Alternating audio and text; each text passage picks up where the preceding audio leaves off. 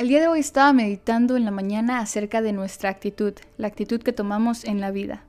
Ayer estaba pensando en cuanto a las cosas que me hacen falta, en las cosas que deseo lograr y bueno, infinidad de cosas.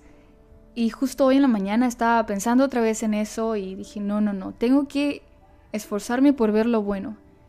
Y eso es algo de lo cual yo quiero hablarles. Pero antes de eso quisiera contarles eh, esta pequeña anécdota que tuve justamente ahorita. Conecté todo para grabar el podcast y ya había grabado todo, solo me faltaba editarlo y me di cuenta que el micrófono estaba en silencio. y bueno,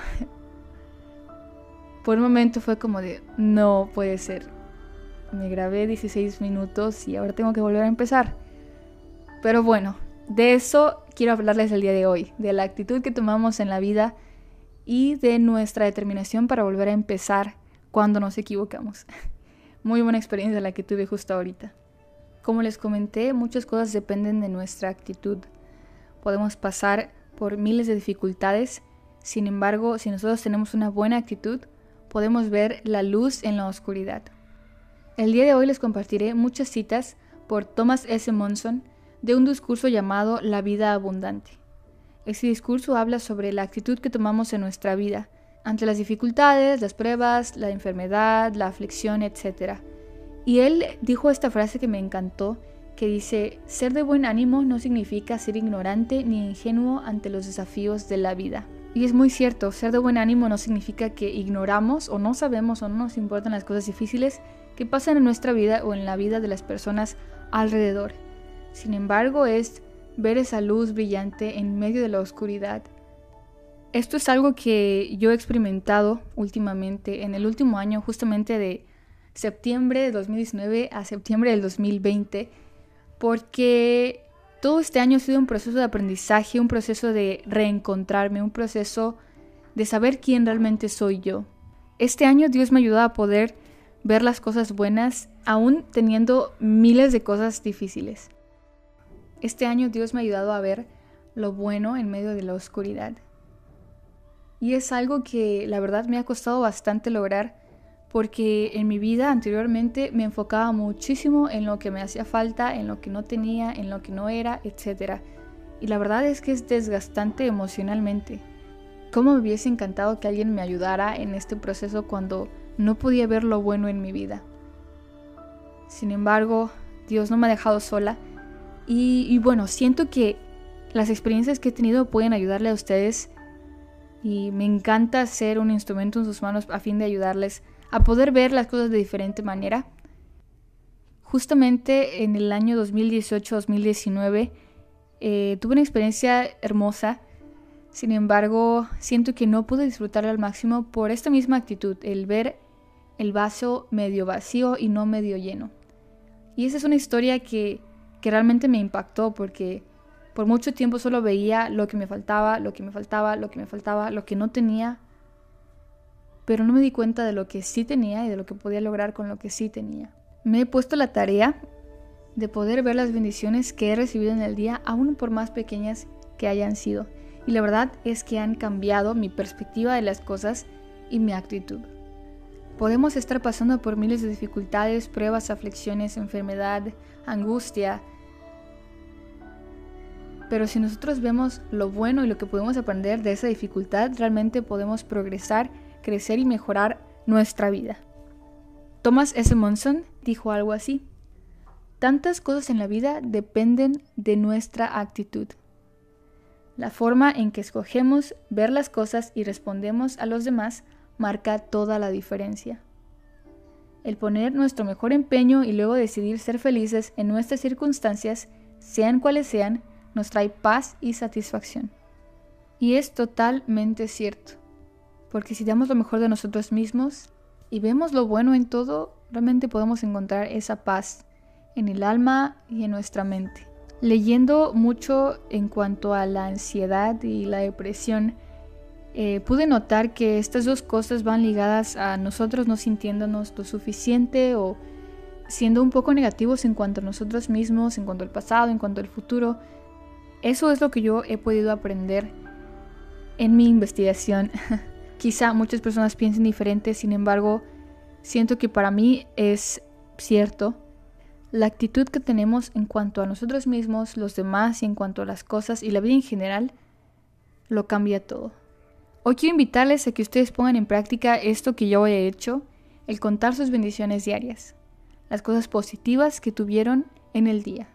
Eso puede marcar muchísimo la diferencia, tener una actitud agradecida por las cosas que tenemos y disfrutamos.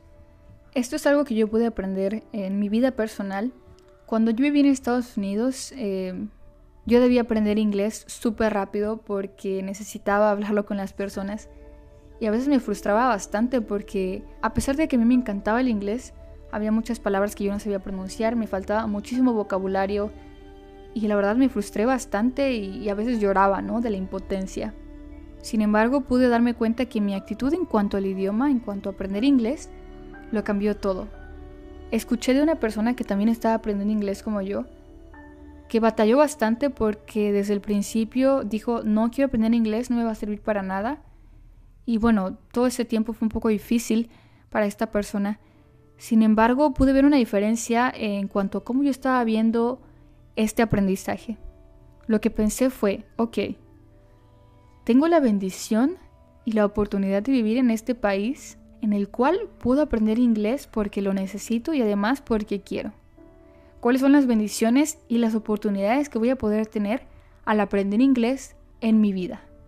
Yo vivo en una zona turística muy conocida en México y la verdad es que dije, ok, si yo aprendo inglés puedo tener la oportunidad de tener un trabajo en el futuro. Si yo aprendo inglés puedo comunicarme con las personas con las que estoy ahora. Y además puedo ver películas en inglés que me encantan y puedo cantar música en inglés. Y bueno, empecé a ver todo lo bueno que este idioma me podría traer a mi vida. Y la verdad es que me sentí totalmente bendecida por la oportunidad que Dios me estaba dando de aprender este idioma. Porque aunque sabía un poco, yo no tenía la fluidez necesaria aún. Entonces me puse la determinación de tener una actitud positiva en cuanto al idioma y de aprenderlo. Y la verdad es que yo misma me reía de mis equivocaciones. Recuerdo una vez que una de mis compañeras, una de las personas con las que yo estaba, me dijo, oye, ¿por qué dices where? Where en inglés es dónde y were es como estaba, estuvo en, en pasado, ¿no? Pero se escriben casi igual. La diferencia es que where se escribe con H y were se escribe sin H. Entonces yo en mi mente hispana obviamente dije, ok, tiene sentido. Si uno es where, el otro también es where, porque solamente pues no tiene la H. Y bueno, yo en mi mente hispana dije, ok, tiene sentido. Uno tiene H, el otro no tiene H, entonces es lo mismo. Porque en, español sabemos que la, la H es muda, no tiene sonido. Entonces dije, ok, pues se pronuncia igual. Sin embargo, ella me dijo, no se pronuncia así, se pronuncia de esta forma y de esta forma. Y dije, wow, no sabía. Y en ese momento me sentí un poco mal en cuanto a mí misma porque dije, ay, ¿cómo es que pude estar cometiendo este error como por seis meses? Sin embargo, me di cuenta que debía reírme de mis propios errores. Entonces, cuando yo pronunciaba algo mal o decía algo incorrectamente y me corregían, en lugar de enojarme o desesperarme porque no podía pronunciarlo bien o porque no sabía cómo hacerlo, yo me reía. Y la verdad es que lo tomaba como una broma. Y me di cuenta que esto realmente cambió todo mi tiempo en Estados Unidos porque de otra forma quizás me hubiese sentido totalmente miserable porque no sabía el inglés y no lo sabía pronunciar bien y porque no me podía comunicar como lo hago en español y, e infinidad de cosas más. Pero esto cambió totalmente mi experiencia ahí al hablar en inglés y ahora me siento totalmente bendecida porque puedo comunicarme con personas alrededor del mundo. El inglés es un idioma universal y si una persona quiere progresar actualmente en este mundo, debe saber inglés. ¿Es difícil? Sí. ¿Requiere esfuerzo? Sí. ¿Te vas a desesperar? Sí. ¿Te vas a desanimar? Muchas veces. Sin embargo, vale la pena. Sin embargo, vale muchísimo la pena el esfuerzo a fin de tener los resultados que deseas. Me gustaría mucho terminar con esta frase de Thomas S. Monson que dice, tenga la determinación para realizar el esfuerzo la resolución para trabajar a fin de alcanzar una meta digna y el valor no solo para enfrentar las dificultades que inevitablemente llegarán, sino también para realizar un segundo esfuerzo. Aun cuando nos equivoquemos, aun cuando hayamos tratado una, dos, tres, cuatro, cinco veces, siempre podemos hacer un segundo esfuerzo. Porque como dijo él, a veces el valor es esa vocecita que al final del día nos dice, mañana volveré a intentarlo. Porque siempre amigos hay luz al final del túnel.